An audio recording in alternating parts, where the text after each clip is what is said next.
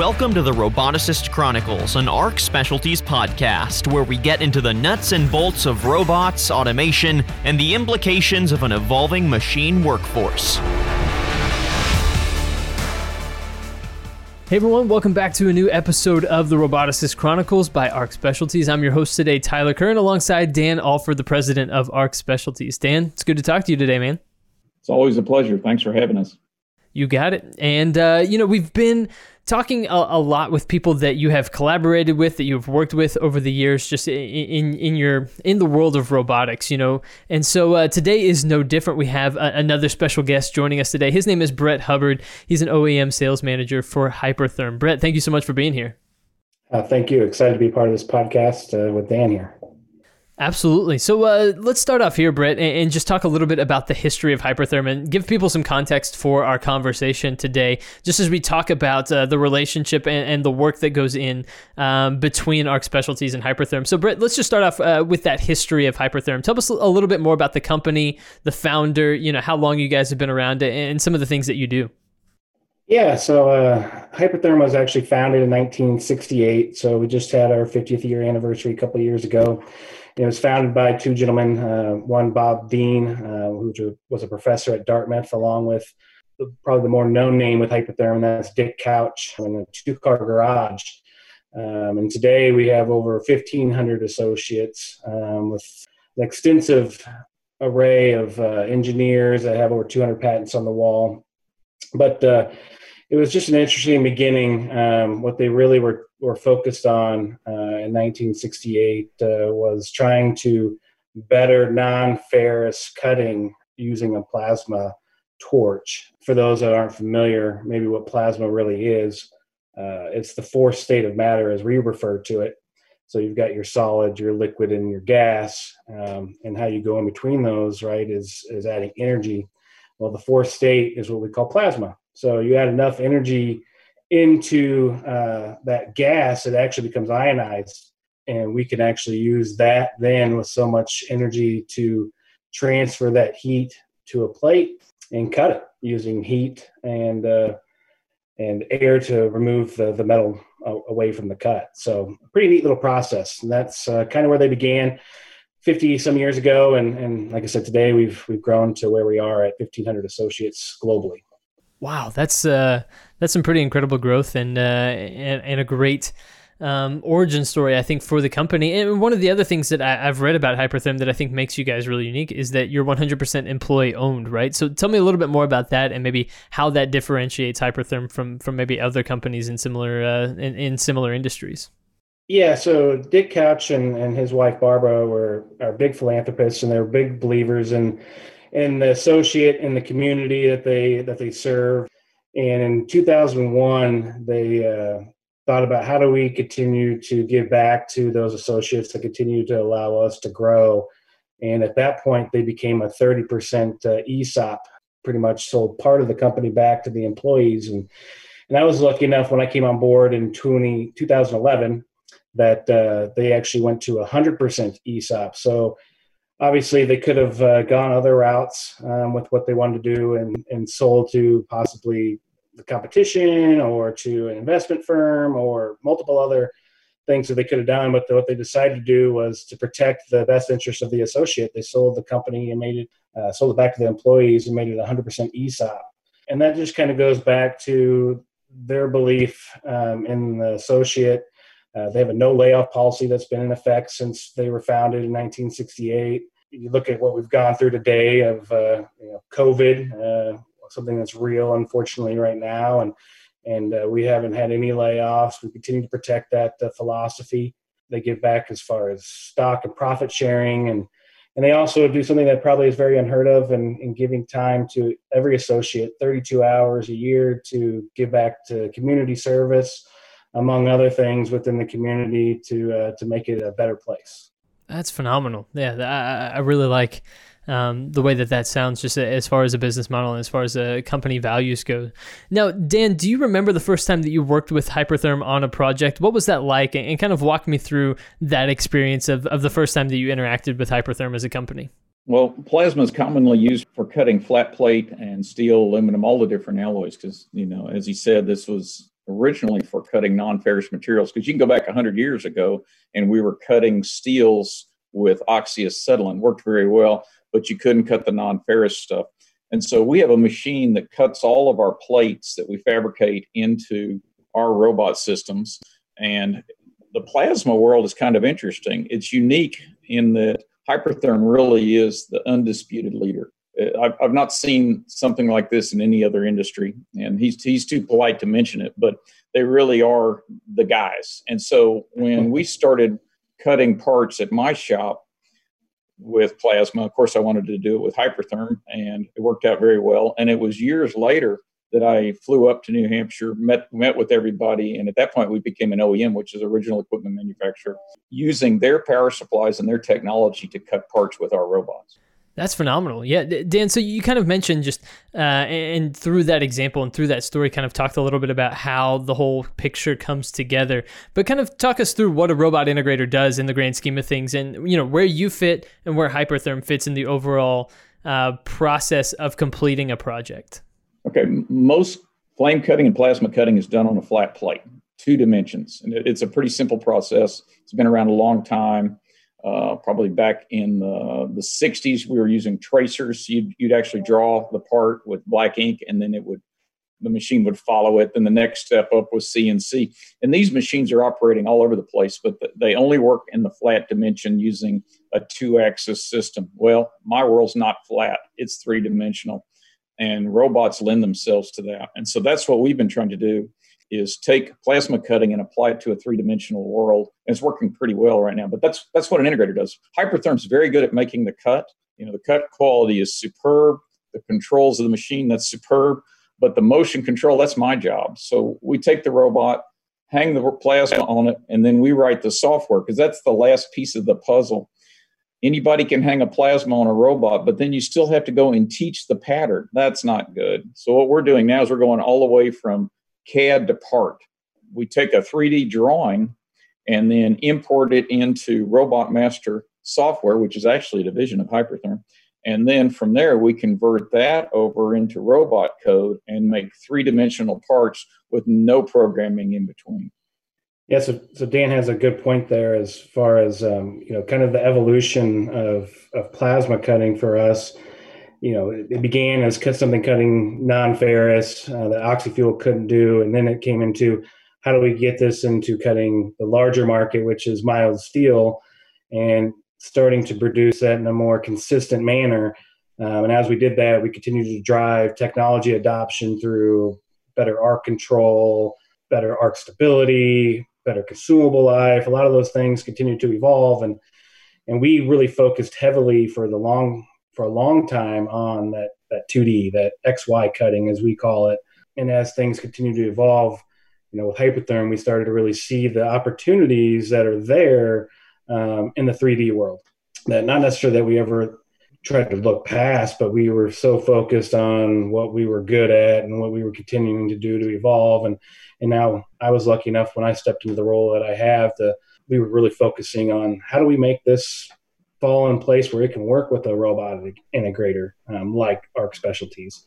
And uh, we've been working very closely with Robot Master, which is an affiliate company of ours, as well as obviously our power supply. And then uh, you name the arm manufacturer, whether it's KUKA or ABB or whoever, to provide a solution in this uh, what we call a new world. Dan would call an old world.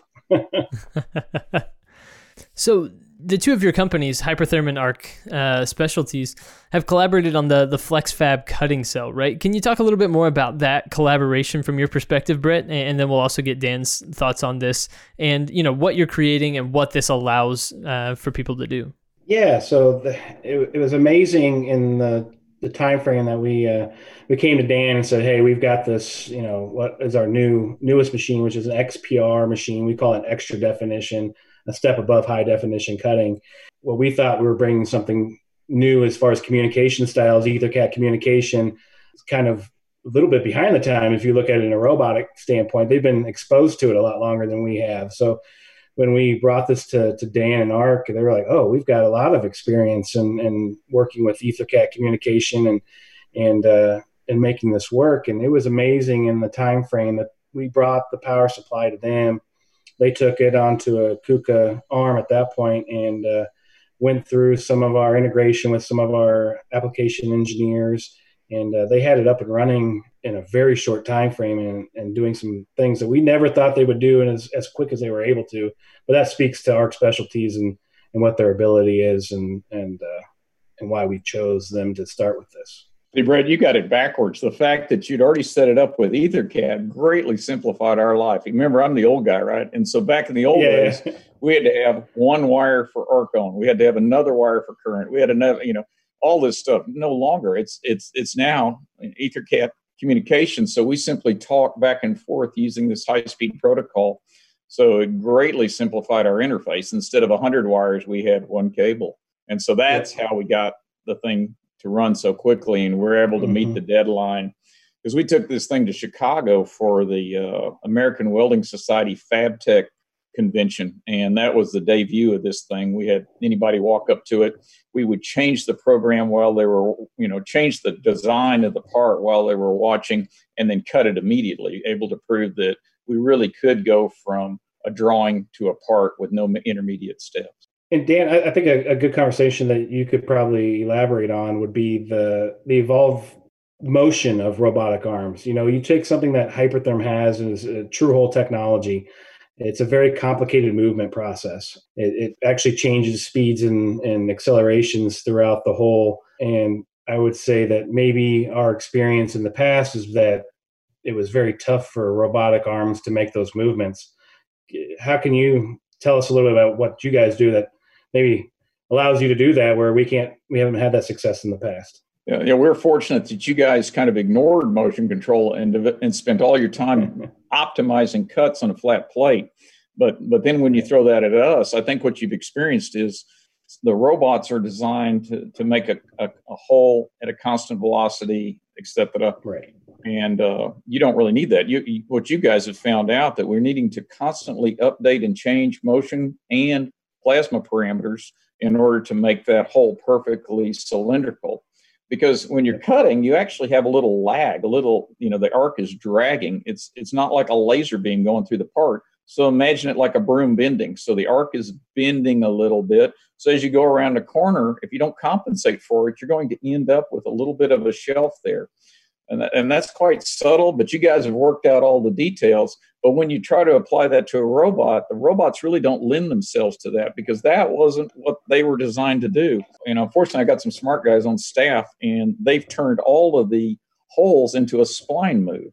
Because as your teachers taught you uh, a circle is nothing but a polygon with an infinite number of sides. And so now that we have a polygon we can break it up into little tiny segments and then change our motion and plasma parameters on the fly all the way around there to duplicate what you guys call true hole and what everybody calls a really nice cylindrical hole without any defects. One of you guys, uh, Dan, I believe it was you, as we were talking about FlexFab, talked about how uh, using Robot Master, uh, you can take drawings in CAD and it kind of cuts out some steps, and, and Robot Master acts as the middleman and it goes straight to the robot cutter. Why is it important to remove steps from that? And how does that reduce complexity and allow for more ease of use? Two things. First off, if you can program offline, then you can allow your plasma cutting robot to continue to manufacture parts while you're creating the program for the next part. So back in the old days, you had to stop the robot and then you would teach it the part. So let's say we wanted to make a square. You would teach the four corners of the square, and then the robot would repeat it and it would make these cuts. But while you're programming it, it was dead. You were not making money. You were not making parts. Right. So if we can program offline, it, it expedites the whole process. And the other part is accuracy. Since we're working in three dimensions, our part thickness continuously changes. The part might be the same thickness, but if we change the angle of the torch, the apparent thickness, because we're now on a bevel, changes. That means we need to change all the process parameters on the fly. Back in the old days, when I would teach and repeat a robot, you would kind of approximate optimum parameters. But now we can optimize them every few millimeters or even more frequently than that. No human could do this. You know, a simple part that we might have written in five or six lines of code now may be a thousand lines of code. So no human could possibly do that, but it allows you to optimize the motion and all the process parameters. It, it's it is definitely the way to go. Brett, is there anything you want to add just on, on FlexFab and, and the collaboration that you guys have uh, between Hypertherm and uh, and Arc Specialties? No, I mean I, I think we we've covered it pretty pretty well. I think that uh, some of the things that we we may have ignored uh, in the earlier conversation that Dan and them uh, at Arc Specialties were able to come up with quickly is typically in a in a XY cutting application you have a what they call a torch height control. So it's something that actually is the motor that moves the torch up and down based on an arc voltage measurement is typically how those are are used today anyway. And what you find uh, with the robot is that you don't usually have a torch height control as we look at it in a fashion to move up and down away from the plate. So Dan could probably speak a little bit more to you know having to integrate that and find a way to measure the torch height because everything that as far as cut quality we measure based on how far away from the plate thickness that you need to be to get the best cut quality. Um, i think dan can maybe elaborate a little bit on how they uh, they work through that process you know, back in the old days, we would add another axis to the robot, and that would be strictly to follow the contour of the part. We called the torch height controller and arc voltage control and and we would monitor the arc voltage and that would allow us to determine the distance from the torch to the workpiece and then we'd servo that. And so it, it was a good pretty good technique. It would follow the part. And that works well in xy but if you're too close to the part and you're on top of the pipe you need to go up but if you're too close to the part and you're on the bottom of the pipe you need to go down and so you have to either reorient that axis or better yet do it the way we did it you've already bought six precision servo controlled axes on your robot. You know, that's what a robot is. And so we use all of these axes as a torch height control now. And it just takes a little bit of math to determine the vector. So we have to figure out where the surface of the part is. And if the we detect that the torch is too close, we move directly away from it with that vector. So we eliminate that additional axis. We utilize more of the robot's functionality. And the signal that we're using to monitor that torch height comes directly from the Hypertherm plasma cutting system because they're monitoring it. They feed it back to us again through that Ethernet. So it's very fast. We can follow contour very quickly.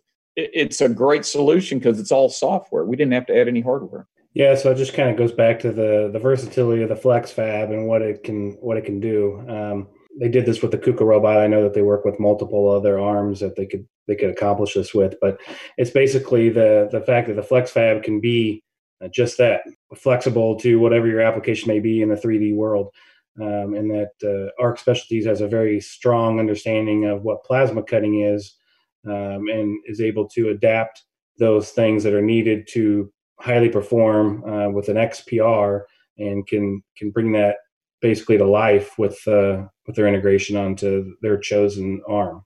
Absolutely. So, uh, Brett, what's next for for Hypertherm? As Dan was mentioning, he's never seen uh, you know another company that so thoroughly owns a specific aspect of an industry the way that Hypertherm owns uh, y- what you do uh, when it comes to robotics. So, what's next for Hypertherm? What are what are the company's next goals, and, and what are you excited about? Yeah, you know, it's kind of exciting. Um, it's you always are the target when you're the number one in the market, right? We've been lucky enough that uh, we will say in the United States, anyways, we have about 90% market share um, in the, the high definition, next definition platforms. So you start to look at, well, okay, how do we grow that space? Pretty much dominate it. How do we continue to evolve in that? And uh, what we look at, obviously, is finding things like the 3D space that the applications are probably greater than what we've that we've ever known. We also look at if you look at our XPR, uh, we brought out uh, a better process for non-ferrous cutting. Go back to 1968 when Dick Couch was actually working with water injected uh, plasma. That's what we brought back from 50, 52 years ago. We made it better. So it's getting into some some non-ferrous things like that.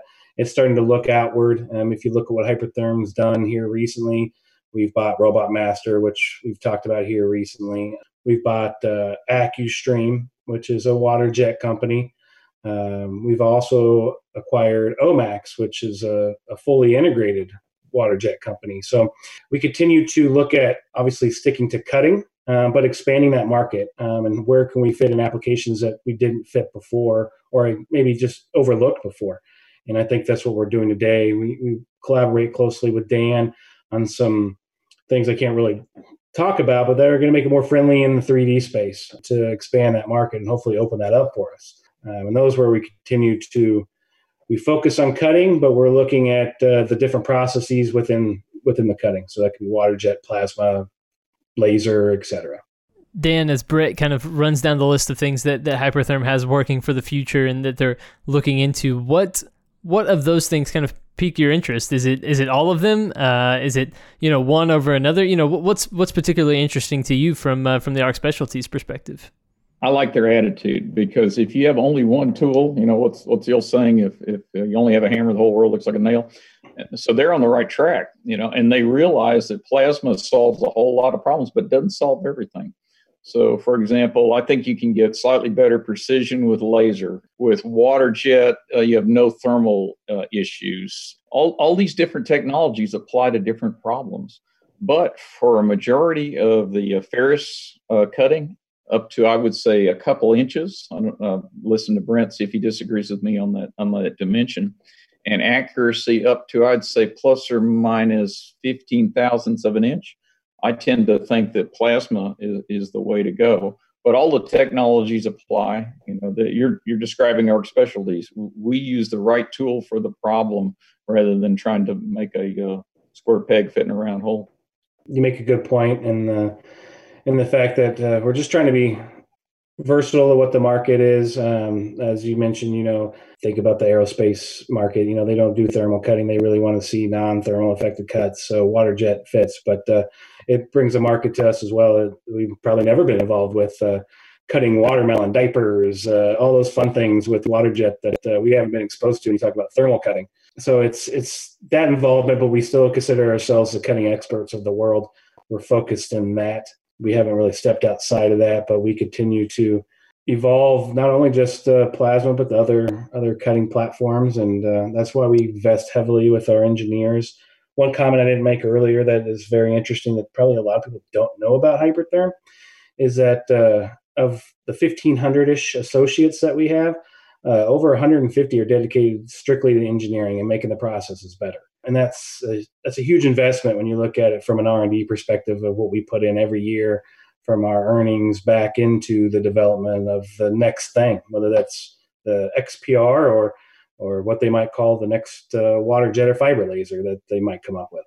Well, just hearing the words water jet and laser makes me excited. So I don't know what you're going to do with it, but it sounds it sounds awesome, and I, am excited to hear more about it at some point in the future. So Brett Hubbard, OEM sales manager for Hypertherm, thanks so much for joining us today here on the Roboticist Chronicles with myself and Dan Alford, and uh, talking a little bit more about Hypertherm and what you're doing and how you're owning this industry yeah, I appreciate you guys having me. It was a great, great discussion, and uh, I look forward to the next one.